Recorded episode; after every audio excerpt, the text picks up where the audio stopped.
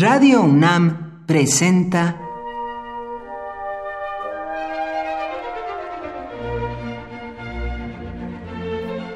Cuaderno de los Espíritus y de las Pinturas por Otto Cázares.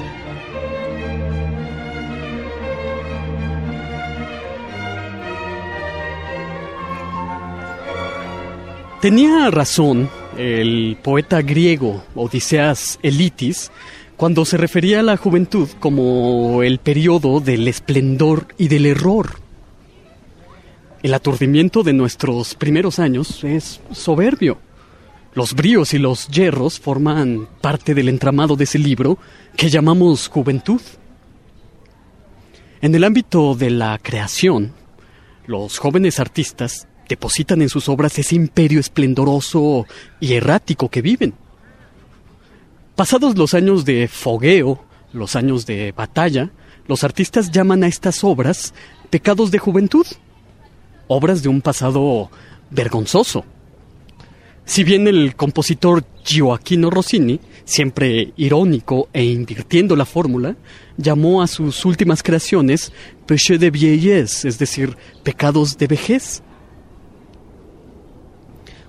Un grandioso poeta como fue Dante también tuvo sus pecadillos de juventud, obras que el poeta intentó fiar al olvido.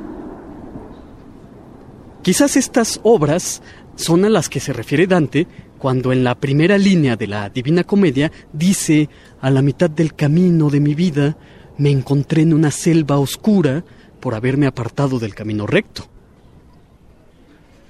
¿Es la obra juvenil de Dante esta selva oscura? Hay quienes han afirmado que sí. ¿Hasta qué punto Dante percibe deshonroso su pasado poético que la selva oscura le causa terror? Terror tan triste que la muerte no lo es tanto.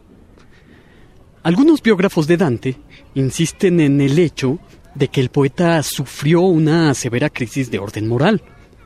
¿A qué se refieren con esto? Yo confieso no saberlo.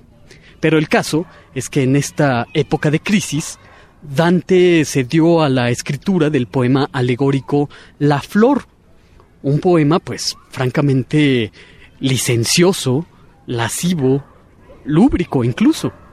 En una palabra, se trata de una obra decididamente amoral, lo cual no deja de ser sorprendente en el poeta de lo sagrado por excelencia. El poema amoral de Dante, La Flor, le causó incluso severas reprimendas por parte de Beatriz en el purgatorio, en la parte del paraíso terrenal.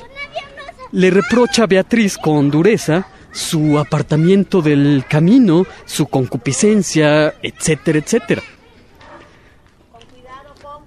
Para mí, el poema indecente La Flor, pecado de juventud si se quiere, lejos de contradecir la obra de su autor, la confirma.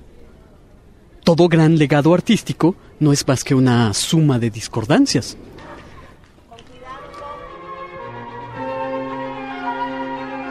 Por hoy, Otto Cázares cierra el cuaderno de los espíritus y de las pinturas.